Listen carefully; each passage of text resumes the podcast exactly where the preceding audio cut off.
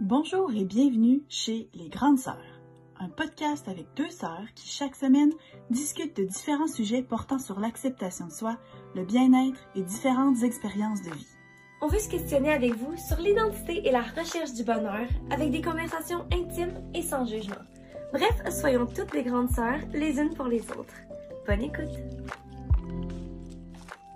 Rebonjour et bienvenue au 33e épisode du podcast Les Grandes Sœurs.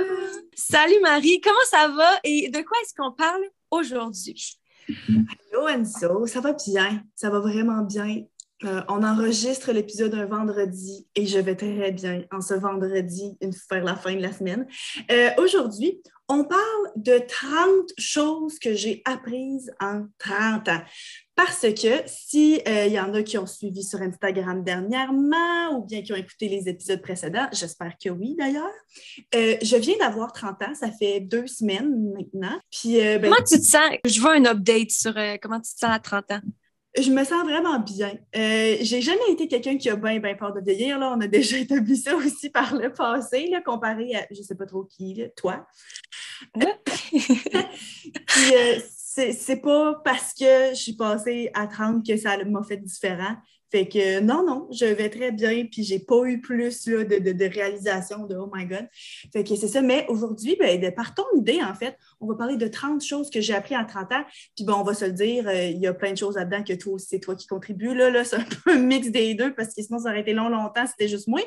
Euh, mais ouais, donc c'est de ça qu'on parle aujourd'hui. Mais avant ça, on a un quoi de neuf commun aujourd'hui. Guys, on a pogné 1000 abonnés sur notre chaîne YouTube pour le podcast. On est super, super excités. Puis on veut dire merci à tous ceux d'entre vous qui se sont abonnés. Euh, d'ailleurs, si vous nous écoutez de façon régulière, semi-régulière, occasionnelle, puis que vous n'êtes pas euh, euh, abonné, qu'est-ce que vous attendez? Mais non, c'est ça. Hum, seuil du 1000 est comme important parce que euh, sur YouTube, c'est souvent à partir de ce seuil-là qu'on tu peux commencer à monétiser ton, ton, ton, contenu. Puis évidemment, je pense que Anto et moi, on fait clairement pas ça pour l'argent parce que ça fait, ça fait quand même un bout, là, là, si on arrive sur un an de, que, qu'on travaille sur le podcast, ben ça Déjà? Ben, on est rendu en on est rendu en octobre. Fait que il reste, on a commencé en janvier. Oh my God.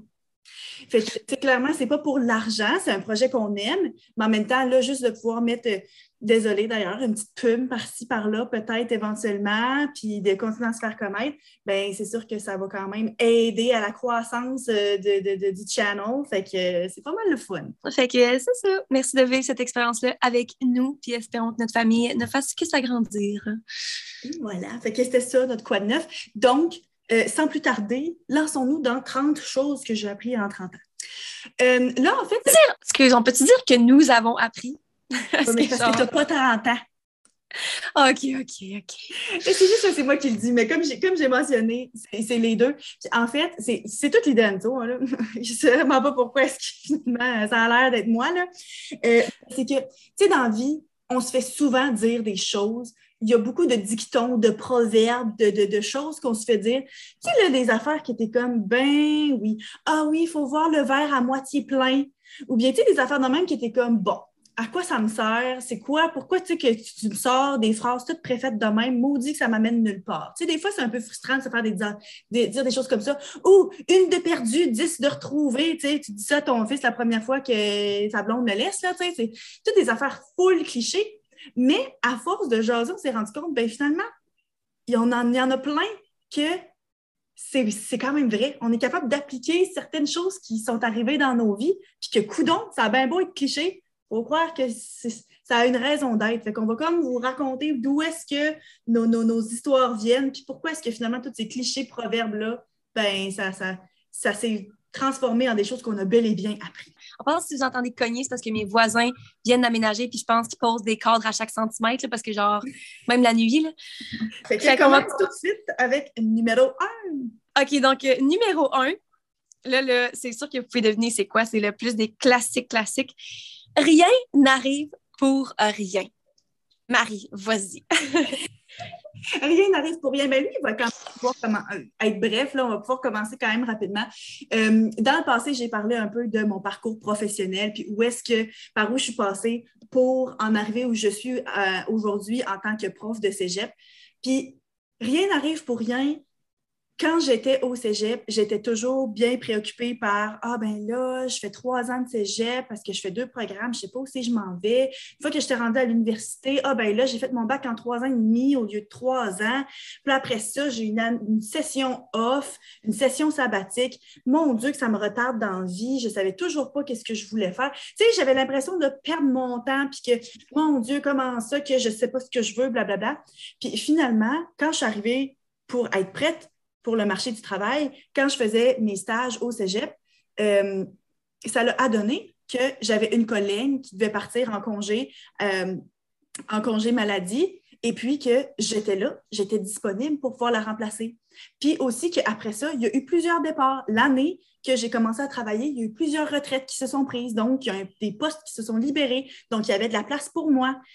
Puis quand j'y repense, je me dis, avoir tout fait parfaitement, avoir été à temps pour tout, bien, je serais arrivée au cégep à l'âge de 22 ans, ce qui aurait potentiellement été trop jeune pour commencer à enseigner parce que ne veut pas à 22 ans, tu es jeune pour enseigner à d'autres jeunes de 18 ans, donc, ça m'a donné le temps de maturer, puis aussi ben, d'avoir de la place pour moi, parce qu'avoir appliqué pour ce job-là deux ans avant, il n'y aurait peut-être pas eu une place pour moi. Fait que rien n'arrive pour rien.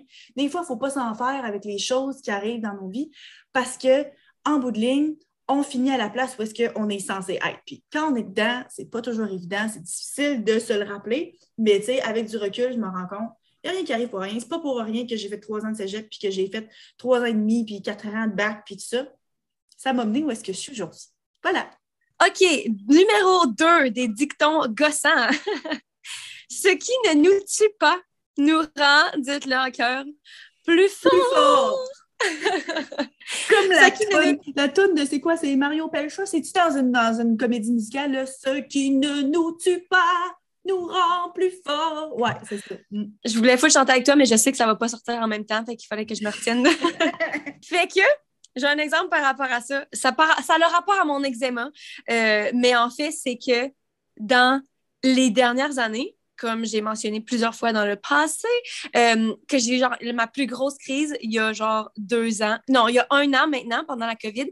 Mais euh, je me rappelle à quel point, genre, à ce moment-là, dans ma vie, je voulais genre disparaître? Je m'étais dit, puis j'avais dit, à, je me rappelle à ma famille, puis tout, j'étais comme, si je pouvais juste comment être dans le coma pendant deux ans ou bien peu importe le temps. J'étais comme si je peux juste comme dormir pendant tout le long que ça, ça se passe, puis que ma face, genre, fait mal, puis que je suis rouge, puis que mon eczéma est juste tellement intense que je veux juste pas exister. C'est comme si je pouvais seulement dormir pendant ce temps-là, puis comme me réveiller dans X mois ou X semaines ou X euh, années. Je te jure, moi, dans ma tête, j'étais comme, je pourrais dormir pendant deux ans, puis ça me dérangerait pas, là, juste pour pas vivre ça, OK?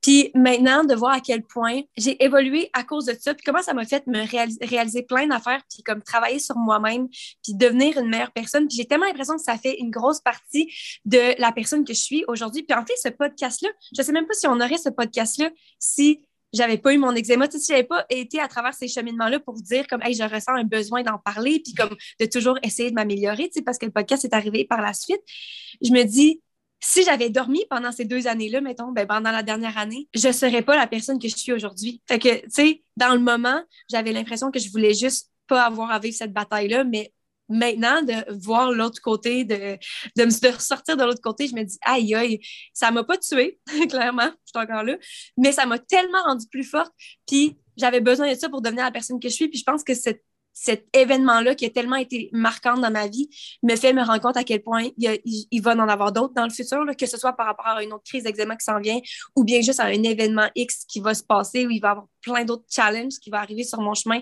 Mais je pense que de vivre ça puis de réaliser ça en ce moment me, va m'aider beaucoup là-dedans à faire comme, hey, c'est vraiment pas facile puis c'est de la merde ce que je suis en train de vivre, mais justement, ça va me rendre plus forte, puis comme il faut juste que je garde la tête haute, puis que je fonce, parce que le plus vite que je peux sortir de là, le plus que je peux utiliser ça pour, pour me, me remonter puis me recréer, me build myself up, le, le plus fort que je vais être puis le mieux ça va être au final, genre. Fait que je pense que ça m'a vraiment, vraiment aidé à réaliser justement ce dicton-là, que ce qui ne nous tue pas nous rend plus fort.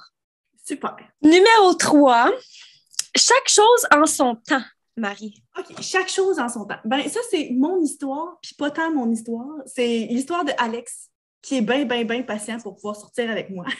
pour ceux qui ne savent pas, Alex et on s'est rencontrés, on travaillait au resto à nos parents, à Anso puis moi.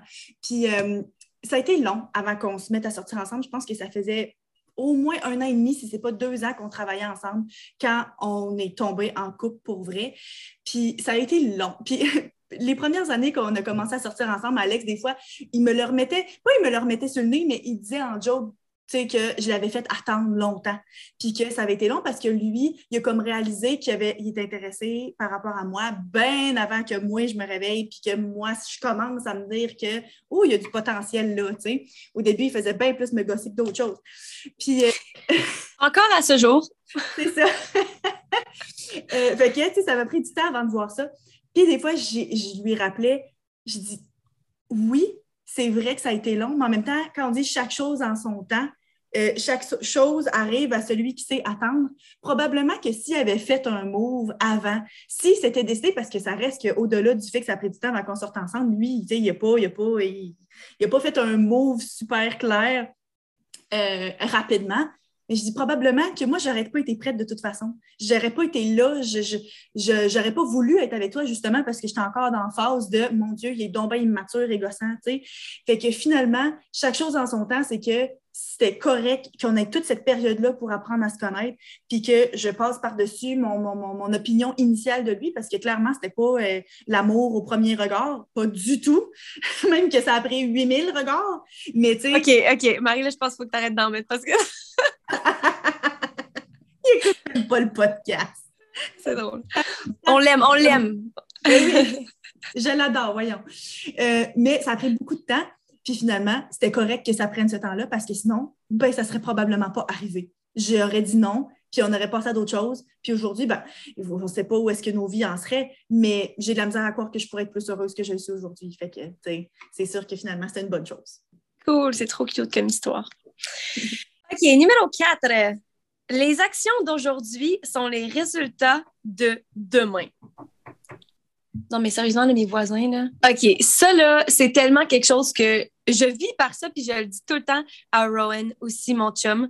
Mais j'ai l'impression que quand on est jeune, c'est tellement clair. ok? On aurait dit que la vie est tellement simple. ok? On va tout à l'école primaire, on va tout au secondaire, puis on se fait dire qu'il faut soit aller à l'école, au cégep, euh, au cégep ou université, ou après ça, on trouve notre job ou peu importe. On aurait dit que c'est comme tout le temps tellement clair. On pense tellement que la vie va genre faire du sens. Puis ce que j'ai découvert une fois que j'ai fini l'école, c'est que il n'y a aucun encadrement quand tu deviens adulte. Là. Surtout pour moi qui, qui, a une job qui est pas genre conventionnelle, mettons, c'est moi-même qui fais mon horaire. Littéralement, je pourrais passer genre mes journées à fixer un mur. Puis, genre, il n'y a personne qui le saurait, là. Il n'y a personne qui m'appellerait pour dire Hey, tu t'es pas pointé au travail aujourd'hui, tu t'es pas pointé à l'école. Euh, tu comme, il n'y a aucun encadrement quand tu es adulte. Puis, si tu fais pas ta job comme ce monde ou si tu travailles pas assez fort pour avoir une job ou peu importe, tu n'auras plus d'argent, tu peux te ramasser sans, sans abri, là. C'est comme, c'est à quel point, genre, c'est quelque chose de quand même intense là, de tu sais faut réussir à faire nos affaires nous-mêmes parce qu'on n'est pas vraiment encadré moi personnellement en tout cas peut-être qu'il y a plein de monde que justement qui pas une job entre guillemets normal puis qui ressentent pas cette affaire-là. Mais moi, c'est quelque chose qui me fait quand même peur. Puis je me dis, c'est pour ça que c'est aussi important de ce que je veux pour l'année prochaine ou pour le mois prochain ou pour demain. Les choses que je veux demain, c'est les actions d'aujourd'hui qui vont créer ça, genre tu sais, l'effort que je mets dans mes vidéos YouTube, mettons, moi, c'est ça, je fais YouTube. Fait que tous les, efforts que je mets ce mois-ci, même si je les vois pas tout de suite que c'est pas concret, ben, le mois d'après, je suis comme, ah, mais voici l'argent que j'ai reçu à cause de, du travail que j'ai fait. Puis je pense que YouTube, ça m'a aidé à voir ça concrètement, genre, parce que justement, tu sais, je reçois, allô, Alex? Alex marche en arrière de Marie. Mais ouais, ça m'a vraiment aidé à réaliser que je suis comme, si je veux quelque chose dans mon futur, que ce soit genre un futur immédiat ou un futur lointain, il faut que je sois prête puis que je sois capable à mettre les efforts aujourd'hui puis que c'est aujourd'hui que ça se passe.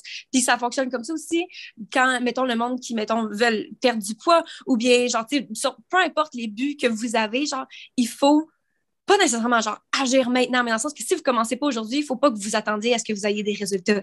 Ben, je pense aussi que dans notre société, on est beaucoup habitué à avoir de la gratification immédiate.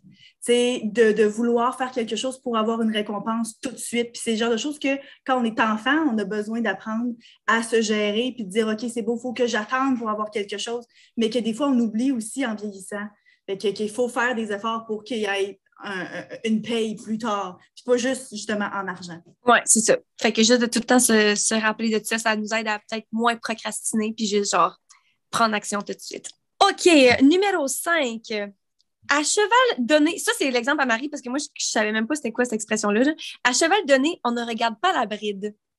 Donc, s'il y a d'autres comme Anne-Sophie qui ne savent pas d'où vient cette expression, quand on dit à cheval donné, on ne regarde pas la bride, c'est que quand tu te fais donner quelque chose, quand tu te fais donner un cadeau, ben, tu n'es pas là pour critiquer d'où ça vient ou la nature du cadeau en question. Fait si tu te fais donner un cheval, tu ne regardes pas l'équipement qui vient sur le dos après, tu fais rien que dire merci parce qu'un cheval, ça coûte cher. Puis, euh, ben, je pense qu'en général, c'est aussi moi, je transmets ça dans ma vie de tous les jours à c'est correct d'accepter l'aide imparfaite. Fait que, euh, comme il y en a qui le savent, dans la dernière année, c'était euh, les grands-parents qui gardaient Freddy parce qu'on n'avait pas de garderie. Fait que et mes parents et mes beaux-parents se sont partagés la garde de Freddy pendant que moi, je retournais au travail. Puis, des fois, ça serait facile de dire Ouf, ben là, telle chose que vous faites ou bien telle chose que, que vous, vous, vous lui donnez ou des affaires comme ça, ça ne fait pas 100% mon affaire. Mais à un moment donné, il faut être capable de lâcher prise et se rendre compte, hey, imagines-tu toute l'aide incommensurable que ça représente? Donc, oui, OK, c'est vrai que s'il était là et qu'il maltraitait mon enfant, là, ou il donnait des bonbons littéralement tous les jours, à un moment donné, il faut que tu fasses comme, OK, on se calme.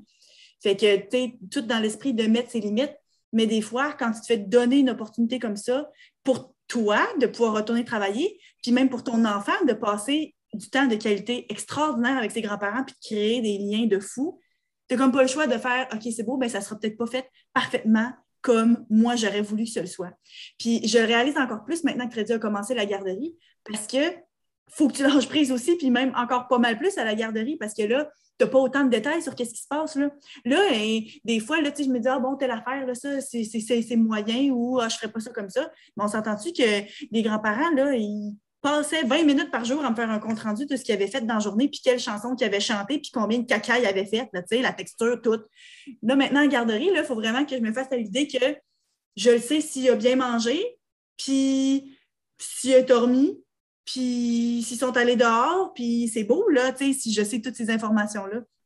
Donc, il faut être capable de faire des compromis. Je pense que ça s'applique dans plein d'autres choses dans la vie. Tu sais, souvent, on est là, puis on dit, ah, mais là, mon chum, il fait rien dans la maison, ou à mes enfants, il aide tellement pas, blablabla.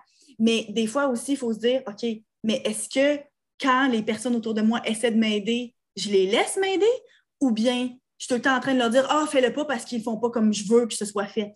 Tu sais, c'est comme, moi, là, faut plier du linge, là, c'est vraiment pas ma force. Je, plie mal le linge. Je m'en fous, je le fais vite, c'est mal plié. Puis mon chum, ben, des fois, il aura envie de chialer, mais comme tel, je le fais. Fait que tu es rendu là, à cheval donné, moi qui plie le linge, tu regardes pas la brine, tu regardes pas le fait qu'il n'est pas bien fait. Moi, j'ai pas encore appris cette, euh, cette leçon parce que moi, je suis vraiment même, j'ai vraiment euh, de la difficulté. Je veux tout le temps, tout. Ben, en fait, aussi le fait que je suis perfectionniste, on l'a déjà mentionné, mais je pense que c'est vraiment plus dur de lâcher prise pour le monde qui sont perfectionnistes, peut-être, là, mais comme peut-être que je vais apprendre ça d'ici à ce que je tourne 30 ans. Ça, ou ben, je pense que quand tu as des enfants et que tu n'as pas le choix de demander de l'aide, tu n'as pas le choix de laisser. Des fois, tu es là, puis ah là, mon chum, il n'est même pas capable d'endormir le bébé. Tu le laisses-tu essayer d'endormir le bébé ou bien au bout de 30 secondes que le bébé pleure, tu l'enlèves des bras et tu le fais toi-même? Sais, il faut faire attention aussi à quel point est-ce que, oui, des fois, le monde ne veut pas, mais des fois, c'est nous autres qui ne veulent pas les laisser. Puis il faut faire attention à ça. C'est bon, ça. J'apprends quelque chose. OK, numéro 6, on est rendu à 6 ans, là. Qu'est-ce qu'on a? Je le sais, oui, je le sais, c'est quoi, là? Fait que je vais le dire pour une fois, vu que c'est tout toi qui es nomme, là. là. Vas-y. Numéro 6. Mieux vaut être seul que mal accompagné. Ça, c'est mon exemple avec. Parce que moi, euh, j'ai bien beau chialer sur Alex, je peux pas, je peux pas prétendre que je suis mal accompagnée. Ouais, moi, c'est avec un de mes ex. Essayez pas de deviner c'est qui, vous savez pas c'est qui. Mais euh, en fait, c'est qu'il y a un moment. Puis après ça, là, l'exemple que je vous dis, ça veut pas dire euh, je regrette euh, ma relation, pas du tout, parce qu'à ce moment-là, j'avais, ça m'a vraiment apporté beaucoup, puis j'avais besoin de cette relation-là. là. Mais euh, à ce moment-là, quand j'ai commencé à sortir avec, genre, Marie était en relation avec Alex, puis notre frère était en relation avec sa blonde, qui est encore avec aujourd'hui. Puis je pense qu'il y a une partie de moi, puis tu sais, j'étais vraiment plus jeune aussi, ça fait vraiment longtemps. Puis il y a une partie de moi qui, je pense, enviait ce que eux avaient, genre, puis je me sentais comme un petit peu, genre, pas partie de la gang, genre, je voulais faire partie de la hashtag gang gang, tu sais. ça, puis je dois dire, c'était quand et moi et Alex et notre frère et sa blonde commençaient à sortir ensemble. Oui, c'est ça, c'était comme leur début de relation. Puis, il y a une personne avec qui, justement, euh, j'ai comme commencé une relation. Puis je pense qu'avec du recul, je peux voir que je, voulais avoir cette, euh, cette relation-là aussi. Puis comme ça, on pouvait tous faire des activités ensemble. Puis tout. Puis je pense que je suis restée accrochée avec cette personne-là pendant vraiment longtemps, pendant sûrement plus longtemps que. Pas que j'aurais dû parce que justement rien n'arrive pour rien, puis comme ça s'est passé de même, puis c'était bien parfait, là. Mais comme quand je pense comme, OK, j'étais avec cette personne-là, peut-être pas à 100% pour les, les bonnes raisons, genre. Puis au final, de me dire, si j'avais été toute seule, peut-être que j'aurais eu différentes opportunités ou que j'aurais rencontré d'autres gens ou peu importe, mais que sais, des fois, tu peux rester avec quelqu'un parce que tu as peur d'être seul ou parce que tu as peur de, de, ce que ta famille va penser ou bien parce que, tu sais, il peut tellement avoir beaucoup de, de raisons pourquoi tu restes accroché à quelqu'un, mais au final, tu es comme, OK, mais si tu pas à 100 bien avec cette personne-là ou bien, tu sais, justement, que tu es mal accompagné, ça peut fonctionner aussi pour des relations d'amitié aussi. Tu restes ami avec quelqu'un juste parce que tu, veux avoir l'air cool ou parce que tu penses que oh, on a déjà été amis pendant tellement longtemps, je devrais continuer à travailler sur cette relation-là. Mais qu'au final, c'est pas mieux parce que justement, tu peux manquer des opportunités puis tout, ou bien tu peux manquer l'opportunité de te découvrir toi-même, puis de passer plus de temps avec toi-même, puis de, de, grandir, puis de faire, OK, finalement, je, je veux quelque chose de différent dans une relation future ou quoi. Fait que euh, cette relation-là en particulier m'a vraiment fait me rendre compte à quel point, OK, ça sert à rien de rester avec quelqu'un juste parce que tu es avec quelqu'un, genre, c'est mieux d'être seul que mal accompagné. OK, numéro 7. L'habit ne fait pas le moine. Marie? Ça, c'est comme, faut pas juger un livre par sa couverture, là. Euh, c'est vraiment, tu sais, bon, ça aussi, on se le fait dire souvent, qu'il ne faut pas juger le monde par leurs apparences, bla, bla, bla, bla, bla. Oui. Puis, clairement, je pense que c'est impossible de suivre ça à 100% C'est impossible de ne pas être un petit peu biaisé par ce qu'on voit. Mais, tu sais, moi, par le passé, euh, j'avais une amie qui, c'était ma meilleure amie dans ce temps-là. Maintenant, malheureusement, on n'est plus dans la vie l'une de l'autre. Puis, justement, ça s'est fait naturellement, puis c'est bien correct de même.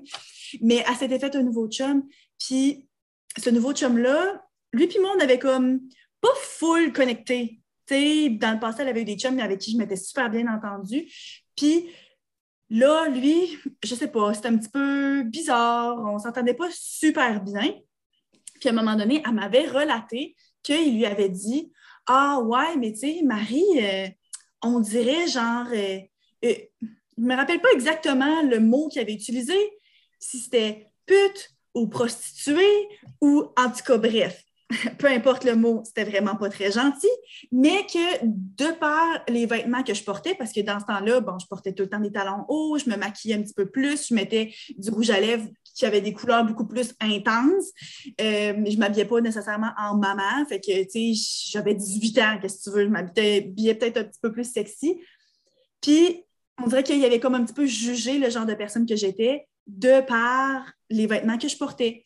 Puis, il faut dire, à ce moment-là, alors j'ai 18 ans, euh, je pense que j'avais embrassé un gars dans ma vie. Euh, je sortais jamais d'un bar, je voulais personne, je laissais jamais personne danser avec moi ou même me toucher. Fait que, tu sais, rendu là, il n'y a absolument rien de mal à être, peu importe c'est quoi le mot qu'il avait utilisé, là, tu sais, si je, sais pas, là, dévergondé ou peu importe. Il n'y a rien de mal à ça, mais d'un autre côté, c'est que moi, je m'étais sentie blessée de me faire juger comme ça, alors que n'avais pas l'impression que c'est nécessairement ça que je projetais. Puis euh, ça a contribué à détruire un petit peu notre relation parce que moi, ben, j'avais été insultée de ça. Puis au-delà du fait de son jugement rapide, le fait qu'elle n'ait pas nécessairement pris ma défense ou bien qu'elle m'en parle comme ça, puis que quand moi j'étais fâchée, qu'elle prenne sa défense à lui. Fait que c'est pas nécessairement ça qui a fait en sorte qu'on n'était plus amis, mais je sais clairement un facteur contribuant. Puis aujourd'hui, est encore avec ce, cet homme-là. Donc, clairement, ça aurait été un bon échange, si on veut. Elle aurait perdu une amitié, mais c'est pour être avec la personne a, qui passe sa vie avec. Là, ça fait genre dix ans de ça, fait que c'est bien correct. Mais euh, on dirait que moi, ça leur a renversé beaucoup l'idée de ben, l'habit fait pas le moine, il ne faut pas juger le monde de parce qu'ils ont l'air, parce qu'après ça, quand c'est tourné vers nous, c'est vraiment, vraiment pas agréable, vraiment pas facile. Fait que voilà. Je pense que euh, c'est quelque chose, tu sais, quand tu dis on ne peut pas s'empêcher de juger, c'est vrai que notre cerveau, on se fait une idée de quelqu'un, genre, tellement dans les comme premiers, genre, demi-secondes. Dans les premiers deux secondes, genre, on a déjà une idée de fait de, de quelqu'un. Mais je pense que c'est pas, ça, ça vient naturellement. Genre, c'est comme notre instinct aussi, tu sais, d'avoir, genre, une mauvaise vibe de quelqu'un, puis de faire, OK, ben, j'ai besoin de courir parce que c'est un tueur. Tu sais, peu importe, là, ça vient vraiment naturellement pour l'humain. Mais je pense que c'est qu'est-ce qu'on fait de cette impression-là, justement. Tu sais, le fait d'être au courant que l'habit ne fait pas le moine, fait que, OK, mettons, peut-être que tu as l'air de ça ou que c'était la première impression que tu m'as donnée, mais de passer par-dessus ça puis prendre le temps de donner aux gens l'opportunité de, de, de changer notre idée puis d'apprendre à les connaître avant de vraiment comme se baser là-dessus pour vrai. Je pense que c'est là, c'est ça qui est important. Définitivement. Fait que voilà. Euh, numéro 8. Every rose has its thorn. Donc là, euh, désolé, celle-là, on l'a dit en anglais, on a essayé de garder ça un minimum, mais celle-là, on n'avait comme pas, euh, on n'avait pas un équivalent en français aussi poétique. Mais ici, bien sûr, on parle de chaque rose a ses épines. Voilà. c'est ça, comme je dis, vraiment pas aussi poétique. Oh ouais, c'est ça, ça sonne. Oh my god, ça me fait tellement penser à la tune de Miley Cyrus. Every rose has its thorn. Euh, d'ailleurs, c'est une, une, reprise, hein? C'est pas elle qui a chanté ça en premier, mais en tout cas, bref, pas C'est vrai, ben, pour notre génération. Bref, chaque rose a son épine. Ça, ça veut dire en gros que genre, chaque. Tout ce qui est positif dans la vie vient avec du négatif. Puis autant quand on parlait, on parle souvent dans les petits épisodes de de notre podcast que faut pas se comparer. Ben justement, souvent on voit comme le positif chez des gens, mais on sait pas tout qu'est-ce que le négatif que cette personne vit ou bien le, négatif qui vient avec ce qui arrive aux gens. Puis moi, mon expérience, c'est par rapport à Mixmania. Il semble que j'en parle full moins maintenant, genre, mais ouais, mon expérience en général de Mixmania, quand je me dis, en fait, c'est parce qu'on s'est rencontrés, on s'est fait une grosse retrouvaille euh, il y a genre deux semaines avec le monde de mix, puis on, on jasait full, justement, on était comme dans les gros throwbacks, genre, puis on parlait de, notre expérience, puis des trucs fous qui nous est arrivés, puis on, on racontait des affaires qu'on était comme, oh my God, quand on a fait notre premier show, puis à quel point, genre, le monde, là, genre, on était des, des stars, là, des stars hollywoodiennes au Québec, là. C'était tellement intense à quel point le monde capotait, genre, les jeunes capotaient tellement, puis comme on se racontait plein d'histoires de fous, genre, puis de me rendre compte à quel point il y a plein de monde de l'extérieur qui ont sûrement vu ça, puis de faire Oh, j'aimerais tellement ça, vivre ça aussi. Genre, puis moi, si j'avais été à l'extérieur aussi, je me serais dit la même affaire. Au même titre que quand, genre, je vois, mettons, il y a une nouvelle série ou un nouveau film, genre, qui sort, puis je suis comme Oh my God, ça pu être moi. Genre, comme, je, suis comme, oh my god, j'aurais tellement être dans ce film-là, mais je savais même pas qu'il y avait des auditions, genre, fait que ça, ça aide pas, là. Mais comme, tu sais, tout le temps, cette mentalité-là que, genre, on veut tout le temps quelque chose qui arrive aux gens, puis ça a tellement l'air beau, puis ça a tellement l'air malade de vivre cette expérience-là, puis c'était malade de vivre cette expérience-là à 16 ans, genre. Mais tout, qu'est-ce qui s'est passé par la suite, puis à quel point il y a eu tellement des, des, des, côtés négatifs par rapport à ça, genre le fait que je me sois fait intimider sur des réseaux sociaux ou bien le fait que ça a, genre, j'ai tout perdu confiance en moi, puis que, genre, les attentes que je me mettais, puis les attentes que les gens avaient envers moi aussi après ça étaient tellement hautes, puis j'avais tellement pas l'impression que j'allais être capable de, d'être à la hauteur, genre, puis ça m'a tellement, ça m'a tellement détruit après Mixmania. En fait, ça m'a tellement amené haut ça m'a comme droppé après ça. Puis je suis tellement arrivée bas, puis arrivée en bas, ça m'a brisé aussi. C'est comme, il a tellement fallu des années, genre, pour que je remette toutes les pièces ensemble, puis que finalement, encore une fois, tu sais, là, maintenant, je, regrette absolument rien, genre, puis je pense que ça fait une énorme partie de mon cheminement puis de la personne que je suis aujourd'hui. Mais de me dire à quel point il y a tout ce monde-là qui ont voulu, qui ont, qui ont envié cette expérience-là, qui savent pas à quel point il y a eu des côtés négatifs aussi. Puis de juste faire attention puis d'être conscient que genre tout ce qu'il y a de beau dans la vie, tout ce qu'on envie des autres, puis tout, faut se rappeler que ça vient aussi avec les côtés négatifs, puis que de, faire attention justement de pas trop envier. Fait que c'est ça. Très bien dit. On est à quoi le numéro 9? 9. Le monde, ça non plus, j'avais jamais. Euh, non, en fait, c'est-tu moi qui l'invente? En tout cas, bref. Oui, c'est toi qui, qui l'a sorti, celle-là. Je l'ai jamais entendu parce que comme ça me revient. En je l'ai entendu en anglais. J'avais jamais, sûrement, je sais pas si vous avez déjà entendu ça, mais je trouvais ça tellement beau. Puis Marie avait un exemple, fait qu'on l'a mis. Le monde est un spectacle à regarder et non un problème à résoudre. Ouais, c'est que ben, ça, ça, dit un petit peu dans le titre que justement, il faut être capable de profiter de la vie, puis pas juste essayer de tout vouloir changer. Puis moi, quand j'étais au secondaire, il y a une période où est-ce que je, m'éveillais un peu à, être sensibilisée à ce qui se passait autour. Tu sais, veux, pas, là, quand tu es enfant, tu vis avec toute l'innocence que ça vient d'avoir 2, 4, 8, 10 ans. Puis à un moment donné, tu deviens un peu désillusionné. Puis moi, quand j'étais en secondaire 4-5, avec le programme que j'étais, on, on avait beaucoup d'ouverture sur le monde. Puis on dirait que là, je réalisais qu'il y a la famine dans le monde, il y a des maladies, puis genre l'environnement, ça va pas bien. Puis on dirait que pendant une certaine période de ma vie, j'étais comme un peu submergée par tous les problèmes qu'il y avait autour de moi. Puis j'avais l'impression que tout ça reposait sur mes épaules. Puis j'avais des amis qui, on se sentait comme tout un peu comme ça, nous autres. Puis on dirait qu'on passait notre temps à essayer de faire des plans pour changer le monde, puis tout ça. Puis encore une fois, il faut qu'il y ait du monde qui se sente comme ça, puis c'est correct aussi d'aspirer à ça. Mais je me suis comme rendu compte avec le temps que, un petit peu, là, est-ce que ça me rend vraiment heureuse? Puis est-ce que c'est des objectifs qui sont réalistes? Puis finalement, est-ce qu'au lieu de penser que la vie puis le monde, c'est un problème à résoudre, est-ce que c'est pas juste plutôt un spectacle que je peux en profiter puis euh, vivre ma vie? Puis tu sais, d'un autre côté, je pense pas que c'est comme une invitation à dire OK, ben vis ta vie sans jamais te soucier des autres, puis sans jamais essayer d'améliorer ce qui est autour de toi, puis comme consomme-en des affaires, puis tu sais, trache-la à la planète, c'est pas grave. Mais je pense qu'il y a moyen de trouver un juste milieu là-dedans de trouver sa propre place, d'être capable de dire, OK, regarde, tous les problèmes du monde ne reposent pas sur moi toute seule.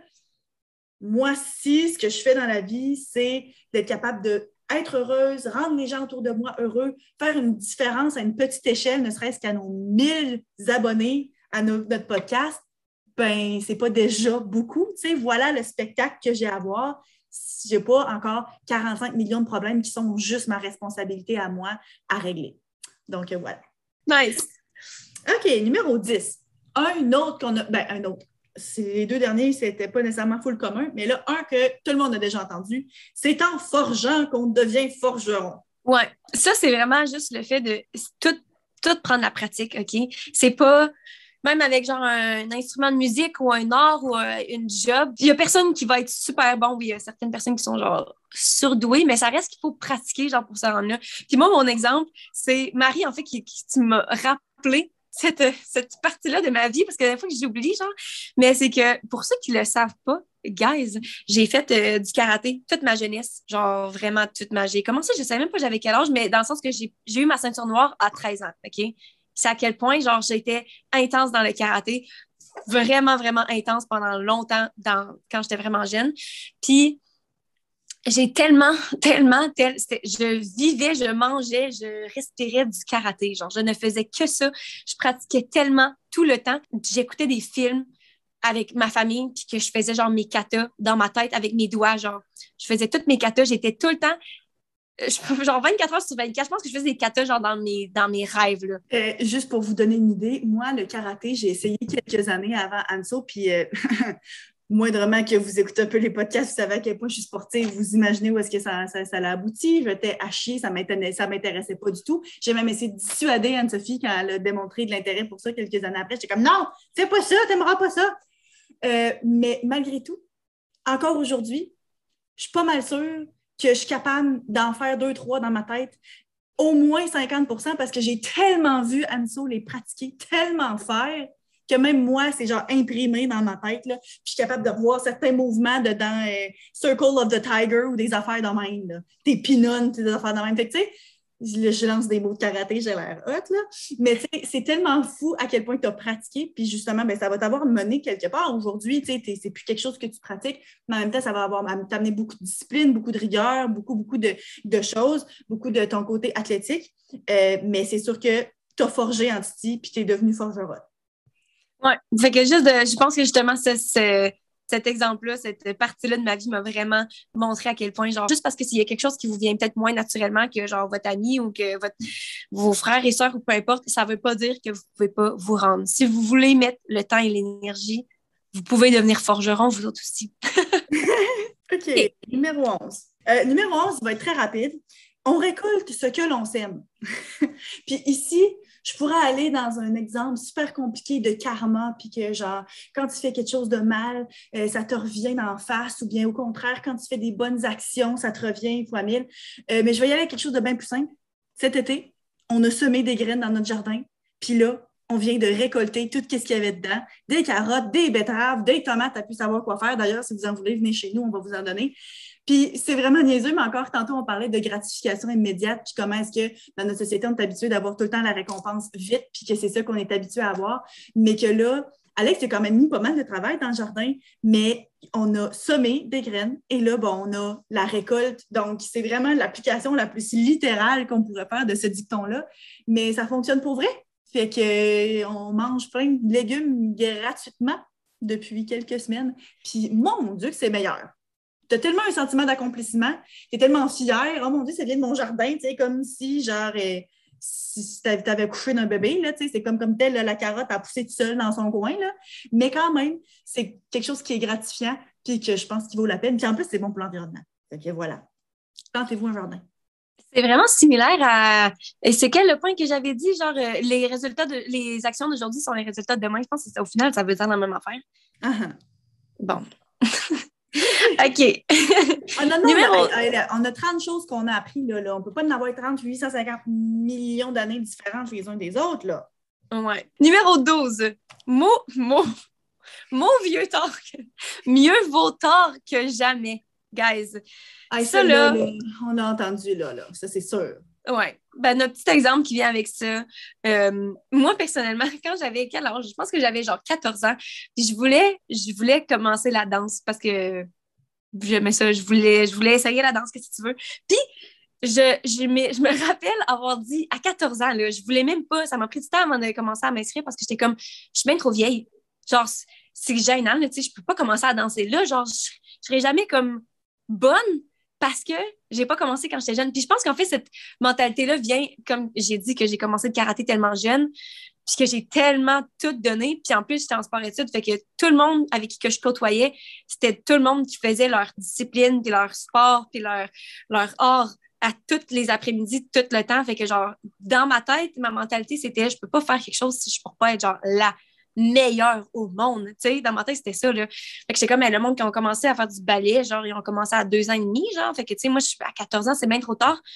Mais finalement, c'est comme, là, j'ai 26, je veux recommencer, je veux prendre des cours de danse. Puis je suis comme, c'est quoi cette mentalité de marde que j'avais là à 14 ans, genre de penser que j'étais trop vieille pour commencer quelque chose de nouveau, puis, juste pour me faire du fun aussi. Tu n'es pas obligé de commencer quelque chose pour être la meilleure, puis pour aller aux Olympiques. Tu peux juste te faire du fun. Mais c'est mm. jamais trop tard pour commencer quelque chose juste pour le fun ou ou pour devenir la meilleure personne. Tu, sais, tu pourrais aussi, là, pourquoi je commençais pas à mm-hmm. danser là, puis genre euh, forger, forger, puis devenir forgeron? Mais bref, et ça me fait penser aussi, on a commencé à prendre des cours de chant, on était quand même bien. Moi, j'étais en secondaire 4, toi, tu étais comme en secondaire 1, 2. Puis quand on est arrivé à l'école de musique, euh, on était nouvelle, puis tout le monde se connaissait parce que c'était une petite école de musique. Puis quand on était comment, ouais, qu'est-ce que vous commencez? Puis on était comme le chant. T'es comme Ah ouais, OK, c'est vrai, ça, ça a du bon sens parce qu'apparemment que du chant, c'est le genre de choses que tu peux apprendre un peu plus sur le tard. Il était comme si ça avait été du piano, il aurait été vraiment, tu sais, il aurait été vraiment trop tard. Comme si à l'âge de 16 ans, de commencer à jouer au piano, ça aurait été si dramatique que ça. OK, si je veux devenir Mozart, peut-être qu'il aurait fallu que je commence avant. Mais comme il y a tellement de belles choses à faire dans l'apprentissage d'un instrument qui n'est pas obligé d'être fait à un âge ou à un autre. Fait que, tu sais, rendu là, on s'en fout, là. Numéro 13. L'herbe est plus verte chez le voisin. Ça aussi, on se le fait souvent dire. Puis on a, même déjà un petit peu parlé du fait que des fois, on, regarde ce que d'autres gens ont l'air d'avoir dans une relation ou bien tu vois quelqu'un d'autre qui t'intéresse puis que, oh mon Dieu, ça a donc l'air plus hot. Euh, mais moi, mon histoire, c'est plus par rapport à, la carrière. Puis euh, j'ai quelqu'un dans mon entourage qui avait une job depuis plusieurs années. Puis la job était correcte, ça se passait bien, mais la personne s'est laissée tenter par autre chose qui avait l'air plus vert, justement, chez le voisin. Puis aujourd'hui, je pense pas nécessairement que c'était genre une bonne ou une mauvaise décision. Rendu là, c'est difficile à dire. Puis je suis pas en train de dire que justement, il aurait fallu absolument que cette personne reste dans la job qu'elle avait initialement. Mais clairement, aller changer 4,30 sous pour une pièce c'était pas nécessairement vraiment mieux. Puis tous les changements que ça a dû occasionner, puis l'inconfort, puis toutes ces affaires-là, ben encore une fois, comme je dis, je ne sais pas si c'était la bonne décision ou pas. Puis rendu là, ben, la vie, le temps nous le dira parce que peut-être que justement, elle va rééchanger la pièce qu'elle a pour 4 autres 30 sous, puis ces 4 30 sous-là vont être pas mal mieux. Là. Mais euh, des fois, il faut vraiment se poser la question est-ce que je me laisse séduire par quelque chose qui n'est pas nécessairement vraiment mieux juste parce que ça a l'air sexy et invitant et nouveau. donc, de, de, de, faire attention à ça. OK. Numéro 14. Ce que l'on veut, ce que l'on veut n'est pas toujours ce qu'on a besoin. Ça, c'est tellement, tellement vrai. Il faut faire laisser la vie faire les choses. Mais mon exemple par rapport à ça, je sais pas si, si jamais il y a quelques personnes qui nous ont demandé en fait de faire de parler de troubles alimentaires. Fait que juste vous le rappeler si jamais vous êtes nouveau sur la chaîne, euh, sur le podcast, épisode 3, je pense qu'on en avait parlé, de notre relation avec la nourriture. Je vous conseille d'aller écouter ça. Mais euh, moi, ça a le rapport à justement mes troubles alimentaires. J'ai jamais été diagnostiquée officiellement. Fait que, tu sais, je veux pas utiliser des mots qui sont peut-être pas, je veux pas trigger personne non plus, là. Mais comme il y a un moment dans ma vie est-ce que je mangeais vraiment pas beaucoup. Ça, j'allais sur des sites qui disent, genre, des, des, je vous dirai pas le nom des sites parce que je veux pas que vous y ayez, là, mais comme des sites où est-ce que ça parle de des trucs pour être anorexique. Puis moi, je lisais ça, puis je voulais être anorexique. Je sais pas c'est quoi qui se passait dans ma tête, mais j'étais tellement malheureuse, puis je voulais juste perdre du poids. Genre, je voulais tellement pas prendre du poids. Puis je me rappelle, m'a dit comme si ce serait tellement plus facile si j'étais anorexique pour vrai, parce que le monde qui sont anorexiques, on, ont vraiment, genre, une fois, ils ne veulent vraiment pas manger, genre. Puis moi, on dirait que, genre, je voulais être comme ça, mais je n'étais pas capable de le, de le, faire pour vrai, genre. Fait que j'allais sur ces sites-là, puis je lisais, puis j'étais comme, c'est ça que je veux, parce que ça serait tellement plus facile. Fait que ça, c'est vraiment, genre, le plus gros exemple d'à quel point, à ce moment-là dans ma vie, c'est que c'est ça que je voulais. Mais c'est tellement pas ça que j'avais besoin, et puis ça m'a sûrement sauvé la vie que j'avais pas été capable d'avoir cette maladie-là. C'est un exemple quand même extrême, là. Oui.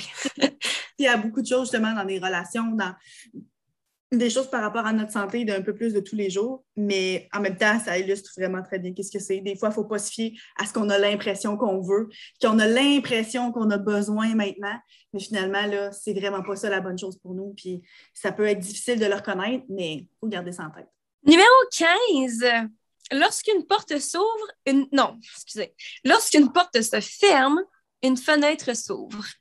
Oui. Fait que ça, c'est l'idée que, justement, quand il y a une opportunité, quand on se fait refuser quelque chose, mais il ne faut pas trop prendre ça comme un échec ou comme, justement, un refus de se dire que c'est parce qu'il y a quelque chose d'autre qui nous attend ailleurs. Puis, il y a quelques années, avant qu'on ait la maison qu'on a aujourd'hui, euh, Alex et moi, on était on, cherchait une maison, on voulait s'acheter une maison, puis on magasinait pour ça. Puis on avait trouvé une maison qu'on adorait on est tombé en amour avec la maison. Elle était tellement parfaite, on tripait bien raide. Elle était tellement cute. C'était une maison qui avait été flippée, puis qu'elle était toute parfaitement rénovée. Puis on s'est mis dans la tête, oh my God, ça nous la prend, ça nous la prend. Puis finalement, quand on a commencé à faire une deuxième visite, puis qu'on a commencé à faire des démarches pour bel et bien l'acheter, ça n'a pas fonctionné. Euh, il y avait des problèmes avec les taxes, justement, le fait que c'était une maison flippée. Il y a comme trop un gros pourcentage de la maison qui avait été refaite, fait que là, il a fallu payer des taxes. En tout cas, une grosse histoire qui, en bout de ligne, ça nous rendait la vie trop compliquée, puis on allait finir par payer trop cher pour qu'est-ce que c'était. Puis sur le coup, Alex on était comme, oh my God, ça fonctionne pas. Là. On essayait vraiment de tout faire pour que ça marche parce que on était comme, c'est celle-là que ça nous prend. Puis finalement, à un moment donné, on a comme compris, OK, c'est beau, ça sert à rien qu'on s'acharne. Ça serait une mauvaise décision de continuer puis de, de vraiment persévérer dans ce sens-là. Puis finalement, à peine un mois plus tard, on a visité la maison qu'on a aujourd'hui. Puis quand on est rentré, puis qu'on a fait la visite, on s'est dit Oh, OK, non, non, ça, c'est la maison parfaite qu'il nous faut. Ça, c'est ce qu'il nous faut, parce que l'autre maison était proche du cégep. Mais là, elle, la maison qu'on a est encore mille fois plus proche du cégep. L'autre maison était rénovée, mais elle était encore plus à l'image de nos besoins. Fait que finalement, sais, sur le coup, moi, j'avais vraiment pris ça dur. Puis quand on avait visité des maisons entre les deux, j'étais genre full pessimiste parce que c'était jamais aussi beau, puis c'était jamais aussi parfait que la première place qu'on était tombé en amour. Parce que la première place, c'était littéralement la première maison qu'on avait visitée, là, tu sais. Fait que j'étais comme, ah non, là, on trouvera jamais, puis ça. Puis finalement, ça n'a pas été long, là. Un mois plus tard, on est tombé sur la perle rare. Toutes les astres se sont alignés. Ça a bien été. Il n'y en a pas eu des problèmes. Puis finalement, ben, on est, tu sais, quand j'y repense, oui, on aurait été bien heureux dans cette maison-là, mais comme où est-ce qu'on est en ce moment, c'est mille fois mieux pour nous autres? Donc, des fois, c'est mieux de se faire dire non pour qu'il y ait une autre opportunité, qu'il y ait une autre chose qui est encore mieux pour nous, qui ait le temps de se présenter. Numéro 16.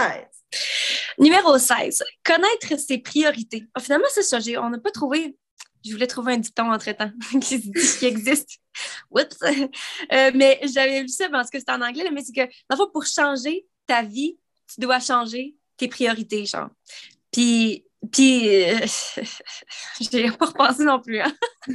Mais en gros, moi, je pense que ça a euh, encore rapport avec YouTube, là, dans le sens où que, euh, ben, en fait, j'ai eu cette conversation-là même avec mon chum l'autre jour, que j'étais comme, là, là, en ce moment, au point où j'en suis dans ma vie, là, je veux que ma job soit. J'ai besoin que ma job soit en priorité parce que j'ai j'avais comme l'impression, ça veut pas dans une relation quand même sérieuse. Ça fait comme plus que ça fait genre trois ans et demi en ce moment qu'on est ensemble, puis tout. Puis comme j'ai commencé à ressentir genre un petit peu de, de stress ou de d'anxiété par rapport à notre relation. Puis j'étais comme, mais pourquoi est-ce que je me sens de même? Pourtant, je sais, je veux pas être, je veux pas nécessairement être seule, puis je veux pas, c'est pas parce que je veux être avec quelqu'un d'autre, puis tout, mais je pense que je ressentais le besoin, genre, je, voulais mettre YouTube comme ma priorité parce que c'est ma job, puis mon futur, puis c'est encore tellement incertain, puis je suis comme, j'ai 26 ans, fait que j'étais encore jeune, mais aussi, genre, tu sais, je m'en viens plus vieille, puis j'étais comme, faut que je, je réaligne mes priorités là, pour voir comme qu'est-ce que je veux vraiment dans mon futur, puis être capable de mettre le bon temps pour ça et non comme je continue à vivre dans une espèce de, tu sais, de pas y penser puis juste vivre ta vie puis après ça te rendre compte, OK, ben là, genre,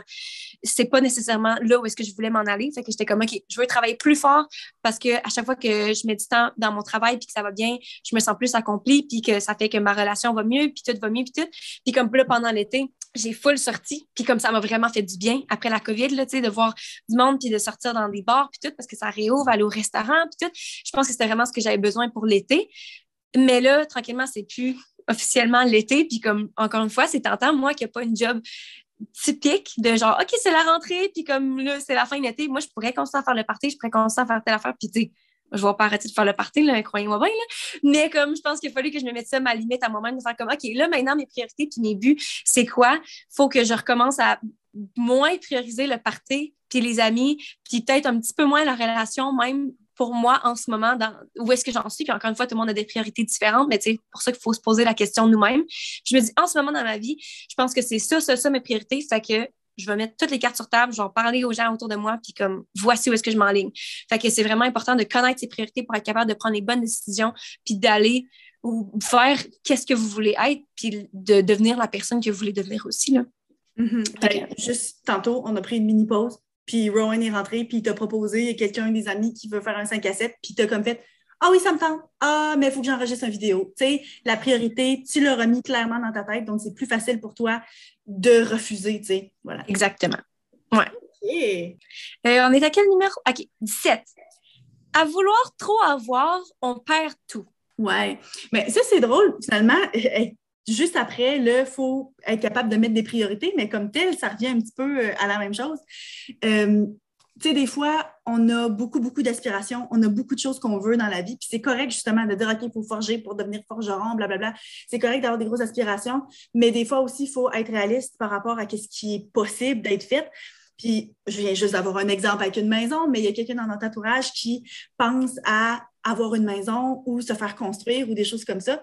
Puis, ben, quand Alex et moi, on avait une conversation avec cette personne-là, on était comme, ah, ben oui, OK, c'est le fun. Puis là, qu'est-ce que tu recherches? Là, la personne en question on faisait une liste, OK, ben là, je veux telle, telle chose, tel critère, telle priorité, telles affaires, c'est important pour moi. Puis là, ben, à force de parler, c'est Alex, lui, dans sa tête, c'était pas nécessairement quelque chose qui était réaliste d'avoir tout dans un budget donné. Puis il était comme Ah, ben c'est super, c'est le fun, tu vas pouvoir commencer à faire tes recherches. Puis de toute façon, une fois que tu vois qu'est-ce qu'il y a bel et bien là-bas, ben, tu sais, out there, qu'est-ce qu'il y a à offrir sur le marché, ben, tu pourras, revoir tes priorités. Puis bon, il y a quelques affaires que tu n'auras probablement pas, mais bon, c'est pas grave. Puis la personne en question était comme Ben non. C'est officiel. Moi, ça, c'est impossible que je change d'idée sur ces affaires-là donc, ça va arriver ou pas du tout. Puis d'un côté, c'est correct. Quand tu sais exactement ce que tu veux puis tu n'es pas prêt à faire de compromis, ben c'est correct d'attendre justement la bonne opportunité puis la chose qui est parfaite pour toi.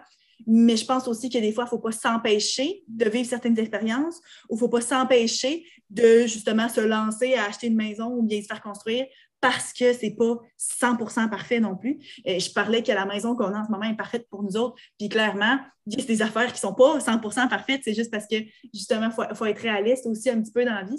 Mais des fois, il faut juste faire attention de ne pas se dire, OK, à force de trop vouloir, puis d'être complètement inébranlable sur des choses, ben, on finit par rien avoir du tout, puis de tout perdre, en fait.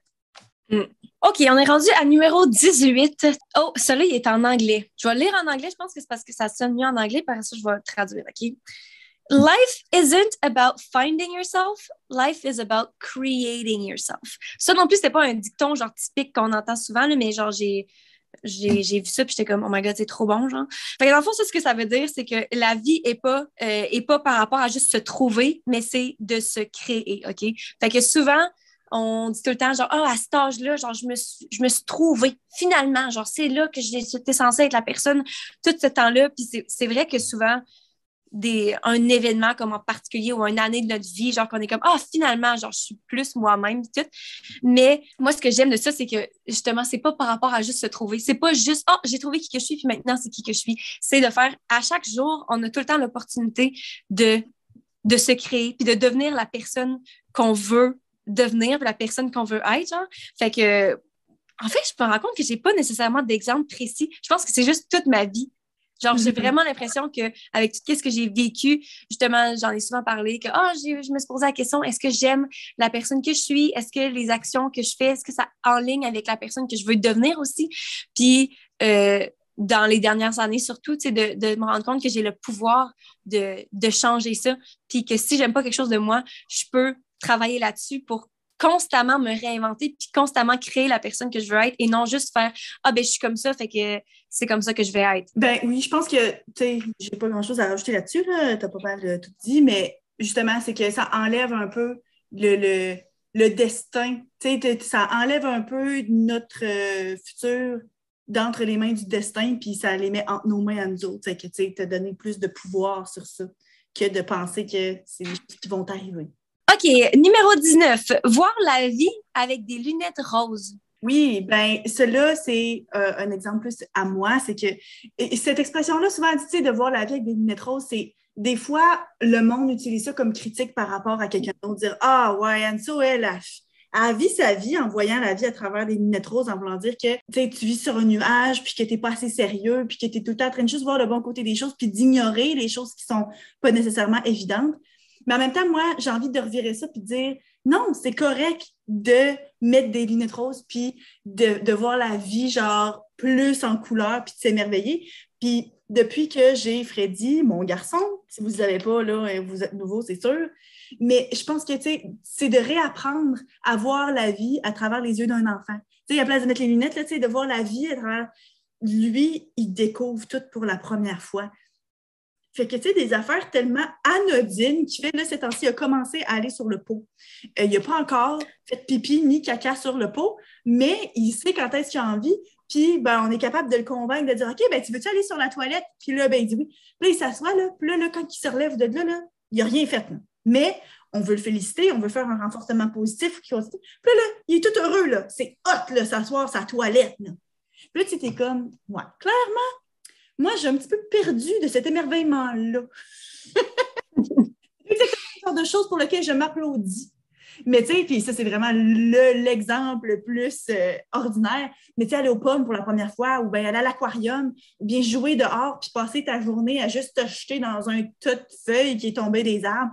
On finit par voir la vie comme une corvée, puis on oublie à quel point ça peut être beau de juste comme passer le dimanche après-midi à faire des biscuits. Tu sais, c'est pas juste des corvées, c'est pas juste des choses qu'on est obligé de faire, mais de voir la vie à travers les yeux d'un enfant ou bien avec des lunettes roses pour, je sais pas, se mettre un, petit peu plus de, de, piquant, un petit peu plus de bonheur, un petit peu plus d'innocence et de légèreté dans ce qu'on fait. De s'émerveiller aux petites choses, je pense que c'est surtout ça. Tu sais, les enfants, ils capotent tellement. Même juste, pas juste les enfants. L'autre jour, j'étais allée euh, à. Ben, mon quoi neuf la semaine passée, en plus, c'était que j'étais allée à la ronde avec Thomas. Puis il y a un des manèges parce qu'on était assis séparés parce qu'on voulait tous les deux être sur le, bord du manège. C'était tellement moins le fun parce que comme moi, je fais des manèges, mais comme quand je suis assis à côté de lui, lui, il, a peur plus que moi. Genre. Fait que c'est tellement le fun. Quand tu mm-hmm. partages quelque chose, que ce soit justement ton enfant qui s'émerveille parce qu'il voit la, vie pour la première fois ou que ce soit un partenaire qui rend les, trucs plus drôles ou plus le fun ou peu importe, c'est tellement ça rend juste toutes les expériences plus beaux. Fait que j'imagine que ce que tu dis, c'est de de, se rendre compte qu'on a le pouvoir de voir la vie d'une façon différente. Fait que d'appliquer ça, même si on n'est pas avec d'autres gens, genre. Ouais, c'est ça. Puis, tu sais, des fois, là, on s'assoit devant la fenêtre, là. Puis là, ce qu'on fait, là, c'est pointer les écureuils. C'est hot, là. Puis c'est hot. Puis Moto, je trouve ça hot. Ça, hey, check, check, check. Là, il est parti se cacher bien, là, il court après l'autre. Hey, c'est quand, dans les 30 autres années de ma vie, à part quand moi-même j'avais deux ans, que j'ai trouvé ça hot de courir, de, voir des écureuils courir. Mais Freddy trouve ça hot, fait que c'est hot. Donc, ah. de trouver ça beau, la vie autour de toi. C'est le fun, ça. Ça me fait sourire. On est rendu à numéro 20. Marie, on est au euh, aux deux tiers de fête. Numéro 20. Ça sert à rien de s'accrocher. Parfois, il faut juste lâcher prise. Ça, c'est euh, très vrai. Parce que je m'en vais avec ça. Non, mais c'est vrai. Je pense que j'ai déjà mentionné dans d'autres points juste avant que juste laisser la vie comme faire les choses puis de faire confiance à la vie un petit peu. Mais dans un sens, parce que souvent, même avec des relations, justement, ben, en fait, mon exemple est par rapport à une relation, fait que je me lance. mon ex, quand il m'a laissé, pas longtemps après, euh, j'ai auditionné pour euh, faire une tournée, genre partir en tournée pendant des mois, puis tout. Puis comme, quand j'ai eu cette opportunité-là, ben, l'audition, en fait, je me rappelle lui avoir dit « Hey, auditionnons pour telle affaire! » parce que lui était dans le même domaine que moi. Puis moi, dans ma tête, j'étais là, hum, j'ai un plan, genre, infaillible, parce que les deux, on va être sur la même tournée. Fait que là, clairement, genre, on va retomber en amour, puis comme, il me laissera pas. c'est triste. Mais euh, mais c'est ça mon plan, genre, tu sais. Puis je sais pas si finalement il n'a pas auditionné ou il n'a pas été choisi ou peu importe, mais comme cette année-là de ma vie où est-ce que j'étais en tournée euh, m'a tellement aidé à, à passer à d'autres choses, à voir que je voulais plus être avec lui, que finalement j'étais comme contente qu'il qu m'ait laissé, tu sais, avoir une autre opportunité, à rencontrer du nouveau monde, à juste faire le deuil de cette relation-là. Puis je me dis, si il avait été sur cette tournée-là, sûrement que ça n'aurait pas été comme mon plan, ce serait sûrement pas déroulé comme prévu. Là. Qui sait, peut-être qu'il se serait pogné genre une autre fille dans la tournée, puis j'aurais été tellement jalouse. Hey, maintenant, je pense comme, oh my God, ça aurait pu être un désastre. Fait que, tu sais, de me dire, j'ai voulu comme contrôler le futur puis contrôler ma relation avec lui. Tu sais, j'avais trop, j'étais trop juste là-dedans, puis je voulais trop prendre, avoir d'emprise sur mon futur puis ma, ma relation, qu'au final, tout s'est passé pour le mieux, puis genre une chance que que c'était comme ça, genre. Fait que je me dis de pas essayer d'avoir tout le temps le contrôle, mais juste let it go, c'est de lâcher prise. Let it go, let it go. Ouais, puis de pas tout le temps voir les choses genre comme étant comme positif ou négatif, de faire comme OK, ça m'arrive, puis genre regarde. En fait, j'ai un exemple là-dessus. J'ai entendu ça il y a pas longtemps, c'était une histoire, je sais pas si je vais le dire comme du monde, OK, mais c'était genre une petite histoire sur un vieux monsieur, OK? Un vieux monsieur qui a genre on va dire une ferme, OK? Ça commence pas bien, je me rappelle déjà pas c'est quoi le contexte, mais en tout cas. Le monsieur a des chevaux, OK? Puis il y a un cheval, une journée, qui, qui part, qui quitte, genre, qui s'enfuit. Puis les voisins étaient comme, sans vont le voir, puis c'est comme, ah, c'est donc bien triste, genre que, c'est donc bien plate que ton cheval soit parti. Puis il dit, peut-être. Puis là, quelques jours après, le cheval revient avec d'autres chevaux. C'est comme si c'était fait des amis chevaux. En tout il revient à, son maître. Puis là, tout le monde, les voisins sont comme Oh my God, mais c'est donc le fun. Genre, c'est malade que ton cheval ait ramené d'autres chevaux. Tu sais, là, t'as plus de cheval. Fait qu'il dit Peut-être. Puis là, pas longtemps après, son fils, à lui, embarque sur un des chevals, tu sais, pour les, les traîner ou peu importe, genre. Puis, euh, puis il tombe du cheval ou je sais pas, le cheval s'en va, part en courant, peu, importe c'est quoi, genre, puis il se casse un pied. Fait que là, tout le monde sont comme, oh my god, c'est donc dommage, genre, blablabla. Puis il dit, peut-être. Ta face qui est genre, ça s'en va où ça? ah ben, je le vois où ça s'en va, là, c'est juste. puis là, comme pas longtemps après, il y a une guerre. Fait que là, genre, le gouvernement passe, puis il recrute tout le monde. Puis là, il voit que le fils a la, patte cassée. Fait qu'ils sont comme, bon, ben, clairement, on peut pas te recruter. Fait que là, tout le monde est comme, oh my god, mais c'est malade que, genre, c'est bien chanceux. Genre, c'est une bonne chance. Puis il dit, peut-être. Fait que, tu sais, c'est comme tout le fait. Il n'y a pas dit de fin à l'histoire, en fait, mais c'est le. Ah, ça pourrait continuer longtemps, j'ai l'impression. oui, mais c'est comme. C'est par rapport à une mentalité à avoir de faire comme, tu sais, justement, ça, ça s'est passé, mettons, il m'a laissé, puis de faire comme, c'est la fin du monde. Ou peut-être que vous pourriez perdre une job, puis que dans le moment, c'est littéralement la pire affaire au monde, puis que tu te raccroches à qu'est-ce que tu as, puis tu paniques, mais qu'au final, ça pourrait être la meilleure chose qui peut pas t'arriver, puis tu sais pas, tu sais juste pas. Fait que, tu sais, de, laisser les choses aller, de lâcher prise puis de juste voir où est-ce que ça te mène parce que tu ne sais pas si ça c'est peut-être positif, peut-être négatif, mais l'histoire nous le dira, tu sais. Mais... Bref, on ne le sait pas. Bref, c'est ça qu'il faut retenir. Mais c'est ça, tu sais, pour pas décider d'avance que quelque chose qui, sur le coup, semble négatif est bel et bien négatif ou que quelque chose qui semble positif, à long terme, ça va vraiment être positif. Donc, de se laisser le temps. C'est ça, tu sais, de laisser. Ben, parce que le dicton, c'est de. De, non, mais de prise, de pas s'accrocher. Mais c'est ça. Oui, mais c'est parce que des fois, tu t'accroches à ce qui se passe à toi, puis tu essaies de, de, tout contrôler, puis tout, puis dans le fond, c'est pas la meilleure chose qui peut arriver. Fait que, tu sais, juste, s'il y a quelque chose qui arrive, c'est pas pour rien. Mais non, dans le fond, ça, ça revient à rien n'arrive pas à rien. OK, passons à d'autres choses. Numéro 21. Il faut apprendre de ses erreurs. Ouais, il faut être capable des fois de reconnaître qu'on a fait une erreur parce que je pense que c'est ça qui est le plus difficile. Apprendre comme tel, c'est une chose, mais moi, je, me rends compte que c'est des fois d'admettre parce que c'est pas le fun de dire à quelqu'un d'autre Ah ouais, t'avais raison. C'est facile de dire Ah ouais, je te l'avais dit, puis de, comme, de se rendre compte qu'on a bel et bien fait une erreur. Puis, moi, mettons, dans les dernières semaines, j'ai décidé d'utiliser une semaine de cours pour rencontrer mes étudiants individuellement parce qu'ils ont écrit euh, une histoire. Puis, à place de donner du feedback en général, j'ai décidé, OK, c'est beau, je ne donnerai pas de cours, mais je vais prendre le temps de les rencontrer un à un pour regarder cette histoire-là un à un, puis leur donner du feedback un à un. Mais j'avais comme sous-estimé le temps que ça me prendrait parce qu'un cours de trois heures, c'est impossible pour moi de rencontrer 36 étudiants. Donc, je me suis rajouté proche de 20 heures de travail dans ma semaine puis dans une semaine qui normalement aurait déjà été chargée parce qu'il faut que j'ai corrige ces histoires-là avant de pouvoir donner du feedback.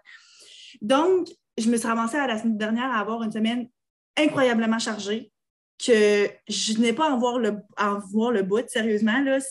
C'était quand même stressant. Puis il y avait d'autres choses aussi dans ma vie qui se passaient qui rajoutaient un peu comme au facteur de stress. Puis là, ben, Alex, il était là, puis il était comme, ah, t'aurais pas dû faire ça, t'aurais pas dû faire ça. Puis à un moment donné, j'ai fait, oui, je sais, t'as raison, j'ai fait une erreur, mais à un moment donné, là, j'ai le mal est fait, il faut que j'assume les conséquences. Mais là, ce que je sais qu'il va falloir que je fasse, c'est que maintenant que j'ai admis que c'était pas une bonne idée, il va falloir que j'apprenne. Puis que la prochaine fois, quand l'envie va me pogner de faire ça, de ne pas me laisser retenter par cette erreur-là, parce que même si ça va avoir été bénéfique, puis que oui, c'était une bonne chose à faire, euh, ma santé mentale pendant une semaine, là, là ça, ça allait pas très, très bien. J'avais juste, c'était trop, j'avais pas le temps de rien faire. Donc, euh, faut que c'est quelque chose que dans le fond, je n'ai pas encore appliqué, mais que le fait d'en parler, j'espère que ça va faire en sorte que ça va me forcer à le faire. Mais la prochaine fois, là, quand je me de faire ça, je suis mieux d'apprendre de mon erreur et de ne pas le refaire. Euh, mais c'est sûr que c'est pas facile d'admettre que, c'est sûr que là, moi, là, je pourrais sortir 15 arguments. Oui, mais pour les étudiants, c'est bon, puis oui, puis oui, oui. Mais à un moment donné, si ça avait été pire que ça, considérant le fait que je suis enceinte de 25 semaines, de plein d'autres choses, ça aurait pu finir par être une très, très mauvaise chose pour tout le monde à long terme. Donc, euh, à faire attention. Puis je suis mieux d'essayer de m'en rappeler puis d'apprendre de mon erreur. Cool. Euh, numéro 22 se foutre de l'opinion des autres.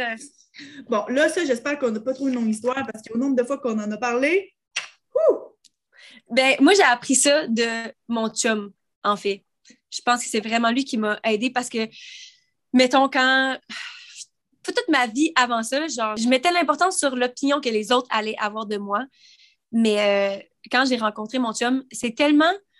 Il est tellement pas comme ça. Genre, il est tellement pas comme l'homme typique que tu pourrais penser, genre, puis sais, ça, revient à la, la masculinité toxique, là, quand on parle que les hommes ont beaucoup de, de, pression dans la société pour avoir, pour être d'une certaine façon ou d'agir ou d'être masculin, puis de ne pas pleurer, puis tout. Mon chum est littéralement tout le contraire de ça, genre, puis, puis il est juste lui-même. Puis c'était un des trucs que j'ai remarqué en premier chez lui, puis j'étais comme, j'ai tellement admiré ça, qu'il soit lui-même, puis qu'il s'en foute de peut-être pas avoir, genre, les, les attributs les plus typiques d'un homme, puis je suis comme, moi, personnellement, c'est ce que ça dit vous devriez le voir danser. Sérieusement, il s'en fout de l'opinion des autres, sinon jamais qu'il mettrait le pied sur un dance floor. oh non, mais il est tellement cute, puis comme, c'est ça, j'admire tellement ça de lui, puis je pense que c'est un, des, attributs a fait. Et moi, je veux, genre, apprendre à connaître cette personne-là parce que j'admirais ça, puis j'étais comme, je veux être autour de. J'aime ça m'entourer de des gens que, que j'admire, puis comme, tu sais, pour apprendre ça moi-même, genre. Puis je pense que vraiment, ça a fonctionné parce que maintenant, sais, mettons être dans le métro, là. Avant, là, je marchais, j'étais tout le temps, genre, tout parfaitement préparée. Puis c'est correct aussi, ça fait partie partie de, mon passé, puis tout, là. Mais comme, c'est tout le temps en talons, tout le temps bien habillé, tout le temps, il fallait pas que j'ai un cheveu, je faisais de l'anxiété sur comment est-ce que mes cheveux ont l'air, est-ce que mon maquillage est, est parfait, puis tout. Puis c'était comme, il fallait tout le temps que j'aie l'air fierce, fallait que j'aille, tu sais, j'avais l'air sérieuse, mystérieuse. C'était tout le kit. On aurait dit que ça faisait partie de ma personnalité puis de mon personnage un petit peu que j'utilisais pour comme me défendre, genre pour me cacher derrière ça parce que j'étais aussi peu confiante en moi. Puis maintenant, genre à force de me tenir avec lui puis qu'il a tellement l'air d'un con, genre il fait tellement des conneries. Puis là les deux s'est rendu qu'on fait des conneries ensemble puis on rit tellement ensemble puis genre c'est rendu que quand on est dans les lieux publics ensemble, je, je, mon cerveau pense pas à genre qu'est-ce que le monde pense. Je suis juste dans le moment, genre je suis en train de moi-même juste avoir du fun, tu sais. Puis, puis maintenant, je fais des trucs tellement bizarres des fois que genre c'est rendu que c'est mon chum qui a honte de moi des fois ou qui est comme OK, calme-toi, genre, tu sais. Puis je suis comme comment est-ce qu'on en est rendu ici que genre c'est toi qui a honte de moi, genre. Mais tu sais, je trouve ça tellement hot de faire Oh my god, j'ai tellement genre réussi ce que je voulais. Je voulais devenir plus comme ça, puis genre, oh my God, que je le suis maintenant, genre. Puis je trouve ça vraiment cool. Fait qu'encore une fois, de dire que tu peux changer, puis devenir la personne que tu veux être. Mais, oh, allô, Freddy! Oh! OK, désolé, on est de retour. On a fait une petite pause parce que si vous écoutez sur YouTube, Freddy euh, est arrivé. okay. On est un petit peu déconcentré. Je me rappelle plus de quoi que je parlais, mais je pense que j'étais pas mal vers la fin. Fait qu'on va passer au prochain point. Numéro 23. Apprendre à dire non. Ouais, ça, c'est quelque chose que moi, j'ai appris à faire vraiment. Euh, si vous ne l'avez pas écouté, l'épisode numéro 11, c'est apprendre à imposer ses limites, puis justement apprendre à dire non. Puis euh, c'est quelque chose que j'ai encore la difficulté à faire, mais que c'est vraiment important dans la vie. Capable de mettre des limites, de dire non, de se respecter soi-même, euh, de se donner assez de valeur en tant que personne pour que euh, se sentir à l'aise de refuser certaines choses. Euh, c'est bien important.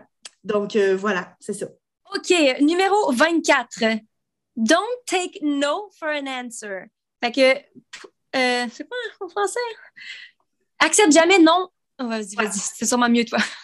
Ben, accepte jamais un non comme réponse. Euh, là, bien sûr, avant fille raconte sa petite histoire, euh, je veux quand même faire un petit, avertissement que, bien sûr, dans certains contextes du genre consentement, c'est très, très important d'accepter le non comme une réponse. Quand quelqu'un te dit non, je veux pas que tu me touches, non, je veux pas que tu fasses ça, il faut être capable de respecter ça. Mais dans certains autres contextes, dont cela Anne-Sophie va raconter, là, des fois, c'est correct de pas prendre non comme étant une réponse acceptable. Vas-y. Oui, c'est ça, c'est ça. Il y a des différents contextes. Mais moi, c'est vraiment plus par rapport à, mettons, professionnellement que je peux hmm. penser. Euh, mais juste en général, j'ai l'impression que, on le sait, je suis la plus petite soeur, la petite sœur de Marie, même si je suis une grande sœur pour vous. OK. Mais ouais. Puis j'ai toujours été la plus jeune. Clairement, si j'étais la plus jeune quand je suis née, pourquoi je suis pas là? je suis la petite sœur de la famille, OK? Je suis le bébé. Puis euh, pourtant, j'ai toujours, ben pas toujours, mais comme plusieurs de, trucs dans la vie pour lesquels j'ai voulu faire en premier, comme on a déjà mentionné, avoir un téléphone cellulaire, mettons, que Marie voulait pas. Dans les premières fois, on en a raconté plein d'affaires, justement, que, des exemples que j'ai fait plein de trucs en premier avant Marie, même si j'étais trois ans plus jeune. Puis, je pense que ça, ça m'a comme ça m'a permis de me rendre compte que je peux pas juste attendre que quelqu'un fasse quelque chose avant moi pour paver le chemin, genre faut juste, si je veux quelque chose, que je le fasse. faut foncer. Puis je pense que ça, ça, ça rentre aussi en catégorie, genre, pas prendre non pour une réponse, dans le sens que euh, professionnellement, il y a souvent des trucs que j'ai essayé de faire ou des projets où, tu sais, as une idée télé, puis que le monde nous dit non, puis de faire comme, OK, c'est pas grave, on va à la prochaine maison de production, ou bien, tu sais, de tout le temps continuer, puis pas baisser les bras juste parce que tu t'es fait dire non, genre. Fait que, euh, ouais. En fait, là, ça me fait penser à quelque chose. Je sais pas si je veux, je sais même pas si je veux le dire. Je l'ai jamais dit à personne. Je vais le dire parce que tu me regardes de même, premièrement. Deuxièmement, parce qu'on est à 1000 abonnés puis que je suis contente qu'on est à 1000, mais qu'on n'est pas encore à un million. Là, fait que j'ai l'impression que c'est moins. je suis plus à l'aise. Mais c'est par rapport à mes dents. OK. Quand, quand j'étais jeune, j'avais un gros trou entre les dents. J'avais tout gap. Puis euh, je me suis fait vraiment intimider par rapport à ça après Mixmania, en fait. Sur, en ligne, là, sur, les, ouais, sur les réseaux sociaux, il y a beaucoup, beaucoup de commentaires. ben, je suis sûre qu'il n'y en avait vraiment pas tant, là, mais moi, dans ma tête, c'était beaucoup. Puis ça m'a vraiment, genre, fait de quoi, genre, puis j'aimais pas mes dents. Puis je savais pas, tu sais, je veux dire, euh, on n'avait pas l'argent pour avoir des broches, là, tu sais, c'est comme, ça coûte cher, là, des, des broches. Puis je, je, vivais vraiment mal avec ça, c'était comme un gros complexe, puis je savais pas quoi faire.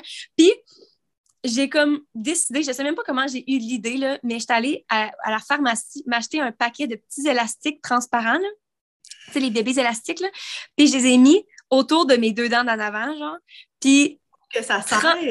Ouais, pour que les recoller ensemble, puis tranquillement, ça a vraiment, vraiment pris du temps. Là, je vais vous montrer pour le monde sur YouTube.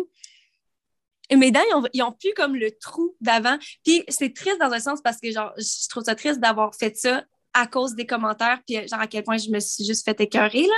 Mais en même temps, ça, je pense que ça, ça, démontre un petit peu la personne que je suis dans ma mentalité de comme s'il y a quelque chose que j'aime pas chez moi ou s'il y a quelque chose que j'aime pas dans ma vie ou quoi, que j'ai, encore une fois, ça revient au même, avoir le pouvoir puis de prendre action. Genre, tu sais, pas se faire dire non, c'est pas possible de, faire ça parce qu'on n'a pas l'argent pour ou bien pas dire non, tu peux pas faire ça parce que tu es trop jeune ou peu importe. Ça a toujours été des trucs que j'entendais, mais c'est comme si je veux quelque chose, je vais trouver une alternative. Genre. Puis c'est sûr que si tu n'aimes pas la distance à laquelle tes yeux sont, il n'y a pas grand chose. Tu peux pas mettre un élastique autour de ta tête pour que ça change de quoi. Mais tu sais, quand j'y pense, sais, puis j'ai jamais parlé à personne, personne de ça. Puis même jusqu'à ce jour, quand le monde me demande euh, comment, qu'est-ce qui s'est passé avec mes dents, je dis que c'est mes dents de sagesse qui ont poussé en arrière puis ça a resserré mes dents. Mais c'est pas ça, c'est vraiment juste parce que, genre, moi, j'ai un complexe, puis j'ai comme, OK, quels sont, les, quels sont les, trucs que je peux faire, les actions que je peux prendre pour régler ce problème-là? Puis maintenant, je commence à être au point, faut croire, parce que je viens de le dire, ou est-ce que je suis comme fière de ça? Parce que je suis comme, OK, c'est bizarre vraiment, mais je suis fière de, de genre, être le genre de personne qui, qui, qui va tout faire pour, pour avoir ce qu'elle veut, tu sais. Fait que, bref, c'est ça. OK, numéro 25. Passons à quelque chose d'autre. Je vais mettre l'attention sur toi, Marie. choisir ses batailles. Ouais, choisir ses batailles. Je pense que, encore une fois, ben, je pas, c'est quelque chose que j'ai mentionné genre un petit peu plus tôt avec une autre. Là. Clairement, euh, il y a certains de ces dictons-là qui finissent par euh, s'empiéter un petit peu les uns sur les autres, mais en tant que parent, tu sais, quand tu grandis, là, puis là, tu vois d'autres personnes avoir des enfants ou bien sais, justement, là, toi, en tant que la matante, tu vois des choses, puis toi, je sais que c'est vraiment pas le genre de choses que tu fais, mais en tout cas, dans la vie, des fois, tu vois les autres faire des affaires, puis tu es comme, ah ouais, moi, je ferais pas ça comme ça. Ou bien, ah, ben, tu sais, ça, fonctionne pour eux, mais non, moi, je ferais pas ça comme ça. Puis, ah, moi, mes enfants, ils feront pas ça. Puis je pense que quand tu deviens parent ou dans un autre contexte, c'est juste parce que ça, c'est ma réalité à moi, euh, tu finis par comprendre certaines choses et puis euh, tu choisis tes batailles. Donc, euh, tu sais, Freddy, quand il était plus petit, c'était quand même un bon dormeur. Puis, euh, depuis comme Noël passé, puis j'en ai déjà parlé sur le podcast, son sommeil s'est vraiment, vraiment détérioré. Puis, euh, j'avais beaucoup, beaucoup de douleurs au nerf sciatique à ce moment-là. Puis, ça me prenait des heures l'endormir le soir. Puis, à un moment donné, j'étais tellement perdue parce que je l'avais un peu entraîné à dormir, tu sais. Quand il y avait huit mois, euh, j'avais fait certaines techniques pour l'aider à s'endormir par lui-même, des choses comme ça, certaines choses que beaucoup de parents ne sont pas d'accord avec de, faire. Mais moi, j'avais choisi de le faire, puis ça avait très bien fonctionné, puis je sais que mon enfant n'a pas su faire. Mais là, ça ne fonctionnait plus. T'es rendu trop grand, puis là, c'était rendu vraiment difficile. Puis là, ben, toutes des choses du genre, ah là, il ne faut pas se coucher à côté de ton enfant, ou ah non, là, c'est pas bien de le bercer pour s'endormir parce qu'après, c'est pas capable de s'endormir tout seul. Ça a comme tout fini par prendre le bord. Puis je pense que j'ai appris comme à choisir mes batailles en me disant, bon, OK, est-ce que moi aussi, je me laisse dormir puis être une maman qui a de l'allure le lendemain? Ou est-ce que genre, je persévère dans mes convictions puis je me laisse pas genre, apprendre de mes erreurs ou peu importe pour comme prouver, me prouver un point à moi-même? Puis pour plein d'affaires comme ça, je pense que tout le monde peut choisir ses priorités. je reviens sur plein d'autres affaires qu'on a déjà dit, mais tu sais, de revoir tes priorités. Puis finalement, euh, pendant plusieurs mois, je me suis couchée avec, à côté de lui pour l'endormir. Maintenant, je le berce pour l'endormir. Ça m'arrive encore quand il se réveille là, il dort de mieux en mieux, euh, mais ça arrive encore une fois de temps en temps qu'il se réveille en plein milieu de la nuit puis qu'il est difficile à rendormir. Ça m'arrive encore de me coucher à côté de lui puis faire du cododo. Puis c'est une bataille que j'ai plus l'impression d'avoir perdue parce que je ne le vois plus comme une bataille, même si au début, j'ai vécu beaucoup de moments de frustration parce que je n'avais pas le contrôle sur son sommeil, ni le contrôle sur des fois à quel point je venais frustrée de ne pas être capable de contrôler son sommeil. Euh, mais c'est ça, j'ai comme lâché prise. c'est vraiment un point synthèse en ce moment. J'ai là, j'ai choisi ma bataille, puis maintenant, c'est comme j'ai vraiment plus fait la paix avec ça. Puis euh, ça va vraiment, vraiment mieux. Puis est-ce que son sommeil s'est amélioré depuis que moi, j'ai chillé avec ça, puis que j'ai arrêté de capoter? Je ne sais pas. Mais, euh, mais bref, faut, dans la vie, il faut être capable de ne de, de, de, pas tout le temps avoir des attentes les plus élevées envers nous-mêmes ou envers les autres, puis se dire qu'on ne peut pas tout avoir de toute façon. Donc, euh, voilà. Cool. On approche de la fin. On est rendu à numéro 26. Rester fidèle à soi-même. Ça, hmm. c'est quelque chose que nos parents nous disent souvent, tu sais, reste toi-même, puis tu sais, euh, moi, mon exemple par rapport à ça, c'est que j'ai, quand j'étais au second, C'est trop pas.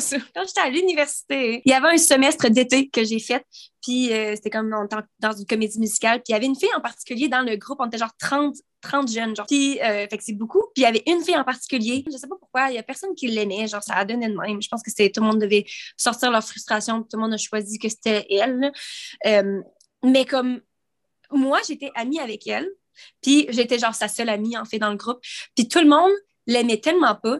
Puis j'ai remarqué comme les, les, interactions que le monde avait avec elle à l'école, mettons qu'elle allait parler à quelqu'un, quelqu'un était comme Oh salut, oui, ça va, c'est comme être full fake, puis après ça, elle partait, puis se faire comme Oh my god, elle est tellement gossante. Puis après ça, genre, dans son dos, tout le monde parlait d'elle, puis tout, puis c'était vraiment pas cool. Puis moi, la raison pourquoi j'étais amie avec elle, c'est pas parce qu'elle me gossait pas, parce qu'il y avait des jours où qu'elle me gossait. mais, mais les jours où qu'elle me gossait, on arrivait à l'école, puis comme elle disait quelque chose, puis c'est comme, aujourd'hui, genre, je le, je le sens pas. Genre, tu sais, je suis comme, hum, je sais pas, genre, je te trouve pas drôle, ou genre, je, je, vibe pas, genre, on peut-tu, comme, chiller aujourd'hui, comme? Puis elle faisait ses affaires. Puis ça faisait que j'avais jamais besoin de, de mentir. Genre, moi, j'ai tellement de la difficulté en plus à, à mentir, puis c'est drôle parce que j'ai étudié en théâtre. Littéralement, c'est ça, c'est censé faire assemblant, genre tout le temps, sais. Mais dans la vraie vie, je suis incapable de faire assemblant que je suis contente, que je suis heureuse, que j'aime quelqu'un, que peu importe, genre incapable. Puis ce qui fait qu'avec cette personne-là, quand j'étais dans un bon mood, puis qu'on s'entendait bien, puis tout allait bien, ben j'étais fine avec, puis qu'on était amis, puis il y a des journées où est-ce que genre je filais pas ou qu'elle me gossait, puis je lui disais en pleine face, puis comme non, aujourd'hui tu me gosses, genre peux-tu ne pas faire ça? Puis ça pourrait sembler tellement rude de dire ça dans la face de quelqu'un, mais je pense qu'elle, pour elle, c'était tellement juste, elle était juste reconnaissante que je sois honnête. Genre, tu sais, le monde ressent ça. Genre, au lieu de faire comme, hey, t'es fake dans ma face, tu fais semblant de m'aimer, mais après, tu parles derrière mon dos. Non, t'es fine avec moi. Puis quand t'as pas le, tu ressens pas, genre, la capacité d'être fine, tu me dis, puis genre, on passe pas la journée ensemble. Fait que comme ça m'a vraiment montré à quel point, genre, c'est tellement mieux d'être, d'être honnête envers soi-même, puis de juste être soi-même, puis de pas faire assemblant, puis de faire comme si. Puis le monde va tellement plus respecter ça. Numéro 27, il faut pas faire ce qu'on aime, mais aimer ce qu'on fait. Il faut pas faire ce qu'on aime, mais aimer ce qu'on a à faire. Euh, ça, c'est pas tant un de nos dictons à nous, mais depuis qu'on est toute jeune, c'est quelque chose que notre mère applique dans sa vie de tous les jours. Puis elle, dans le fond, l'histoire derrière ça, c'est que quand elle est arrivée au Canada, pour ceux qui ne savent pas, notre mère est d'origine vietnamienne, puis elle, est arrivée au Canada quand elle avait une douzaine d'années. Puis euh, c'est quelque chose qu'elle avait lu quand elle a à apprendre le français, puis elle ne comprenait pas qu'est-ce que ça voulait dire. Mais pour une raison elle est déterminée. Cette phrase-là est comme restée dans sa tête. Elle avait écrit dans son cahier, puis elle le lisait tout le temps. Puis à un moment donné, à force de lire, puis à force de progresser en français, elle a fini par comprendre qu'est-ce que ça voulait dire. Puis elle s'est comme rendue compte, surtout que pour elle, c'était pas nécessairement évident. C'est toute l'adaptation qu'elle a eu à faire, tout euh, le travail qu'elle a eu à faire par rapport à l'apprentissage du français, puis se rendre compte faut pas faire ce qu'on aime, mais aimer ce qu'on a à faire. C'est sûr que pour ce qui est de des décisions par rapport à ta vie, par rapport à ta carrière, il faut dans vie suivre ses rêves puis poursuivre certaines choses. Mais dans vie de tous les jours, c'est pas vrai que tu peux toujours faire juste qu'est-ce que tu aimes. C'est pas vrai que tu peux jamais faire la vaisselle, puis c'est pas vrai que c'est tout le temps rose d'avoir des enfants ou bien que la job que tu as, qui, oui, fit avec tes rêves, va tout le temps être parfaite mais il faut apprendre à aimer ce que tu as à faire, les choses que tu n'as pas le choix, les choses qui se présentent sur ton chemin, puis que apprendre le français quand tu arrives au Canada parce que, ou au Québec, euh, tu n'as pas le choix. Mais à un moment donné, il faut que tu essaies de trouver ce qu'il y a de beau là-dedans, d'essayer de trouver ton bonheur là-dedans, puis d'apprendre à aimer ce que tu n'as pas le choix de faire pour être heureux. Parce que sinon, tu vas chialer tout le long, ça ne te fera pas plus plaisir. Ça va probablement te prendre le quadruple du temps que ça t'aurait pris. Puis, en bout de ligne, tu n'es pas satisfait avec ta vie ou avec le résultat. Donc, euh, c'est ça. Pas toujours dire, OK, c'est beau, ben, je vais tout le temps commencer par qu'est-ce que ça me tente le plus de faire, puis t'es repoussé à plus tard, puis procrastiner. Apprends à aimer ce que tu as à faire. Sois conscient des étapes par lesquelles il faut que tu passes, puis à la fin, tu vas te ramasser à être peut-être plus heureux, à faire des petites choses de la vie, justement, parce que tu prends conscience qu'il y a des bons côtés, puis il y a des bons résultats, puis que ça fait partie de la vie de, passer par là.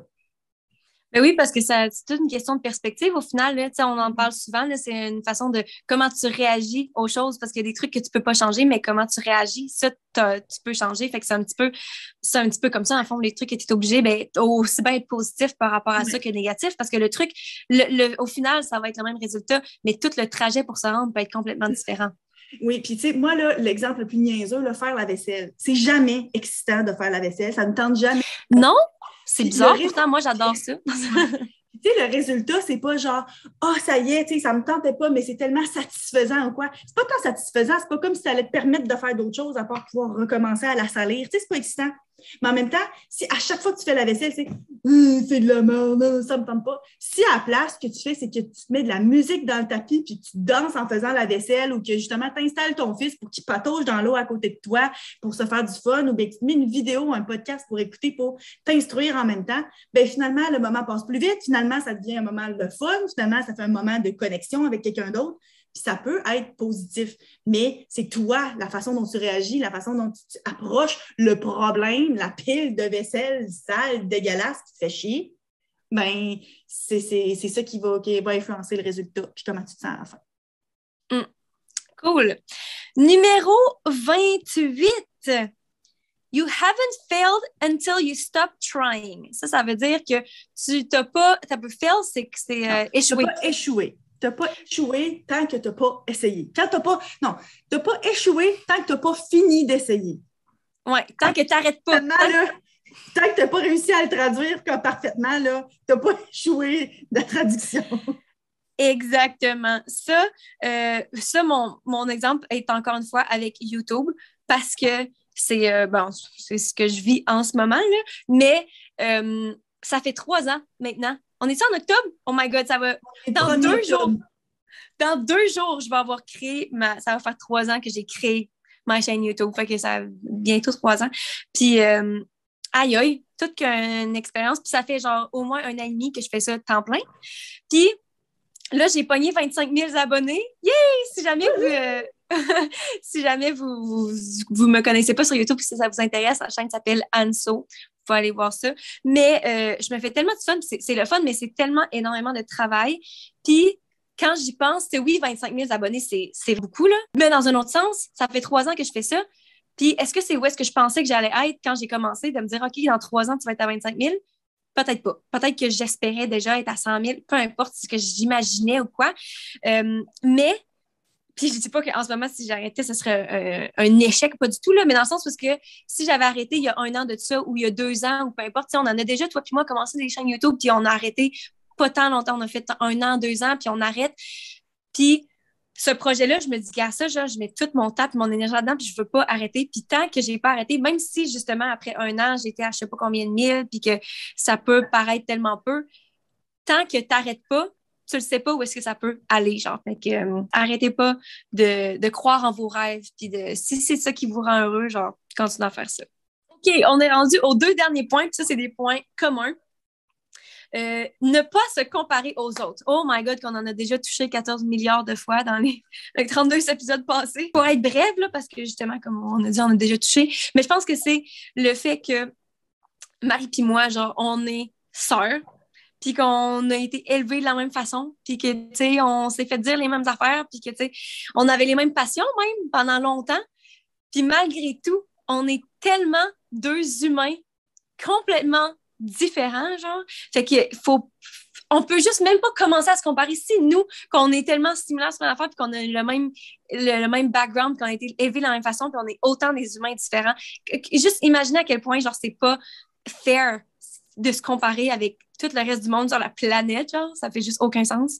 Ouais, puis tu sais, mettons, Anso, quand elle était petite, justement, tu l'as déjà dit, là, de te comparer avec certaines affaires comme les notes ou des choses comme ça. Ou ben, tu sais, moi, quand tu étais dans Mythmania, c'est. j'étais pas envieuse, mais j'étais trop vieille de toute façon. Mais ça reste qu'il y a certains moments où est-ce que j'étais comme Waouh, quelle chance, quelle belle opportunité c'est, puis donc bien cool, blablabla. Euh, mais encore une fois, qui sait comment est-ce qu'on aurait quel genre de futur on aurait eu si, mettons, j'avais vécu les mêmes choses que toi, puis toi, tu avais vécu les mêmes choses que moi, si on avait tous eu pareil, on, a, on est quand même, on veut quand même pas les mêmes choses maintenant, on est quand même rendu des personnes complètement différentes. Fait que, tu sais, si rendu là, il ne fallait pas se comparer à la personne qui est plus proche de nous en termes de génétique et de, de, de, d'élevage. J'avais ce mot-là en tête aussi, j'étais c'est sûr c'est pas ça. que la façon dont on a été élevé, tu te dis clairement, tu ne peux pas te comparer à personne d'autre dans Voilà. OK, numéro 30, guys. On est rendu à la 30e année. Une étape à la fois. Puis ça, là, Anzo, elle a eu l'idée de ce superbe épisode que j'aime beaucoup. Mais affaire, 30 dictons, 30 proverbes avec 40 histoires, va vous dire une affaire, là, au bout de 12, 15, 18, c'était long. Mais une chose à la fois, un dicton à la fois, une histoire à la fois, on a fini par se rendre, on est rendu Oui, non, mais sérieux, ça peut tellement, ça se tellement con, mais dans le sens que quand on l'a écrit, là, je me rappelle plus quand on a commencé, puisqu'on sortait des idées, puis tout, puis on était comme, bon, on est rendu à combien? Là, on check ça, on compte. Je pense qu'on était à 10. On était là. À 10, on était comme, oh, mais semble qu'on vient d'avoir full d'idées. On était comme, oh boy.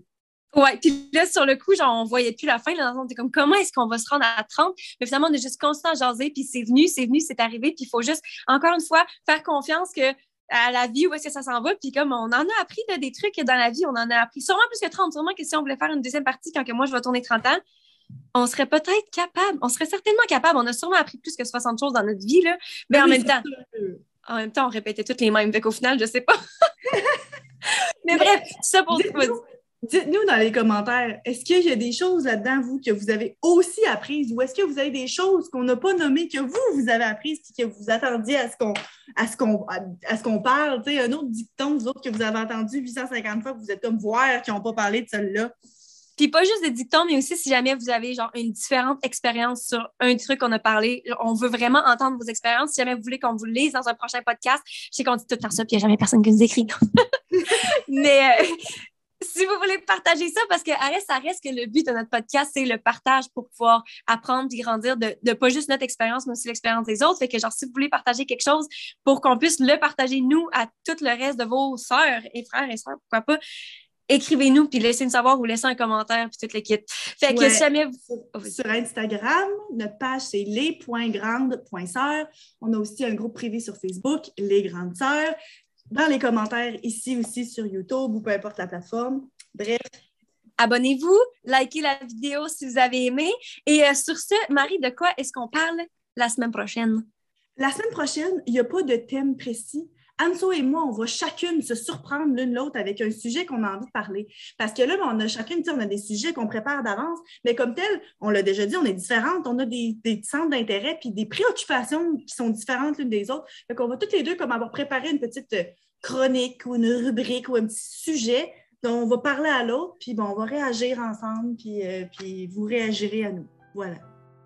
Cool, j'ai bien hâte. C'est la première fois qu'on fait ça, fait que j'ai bien hâte de voir si c'est quelque chose, une idée qu'on va garder ou si c'est un flop. Yes! Venez nous voir la semaine prochaine! Bye! Bye!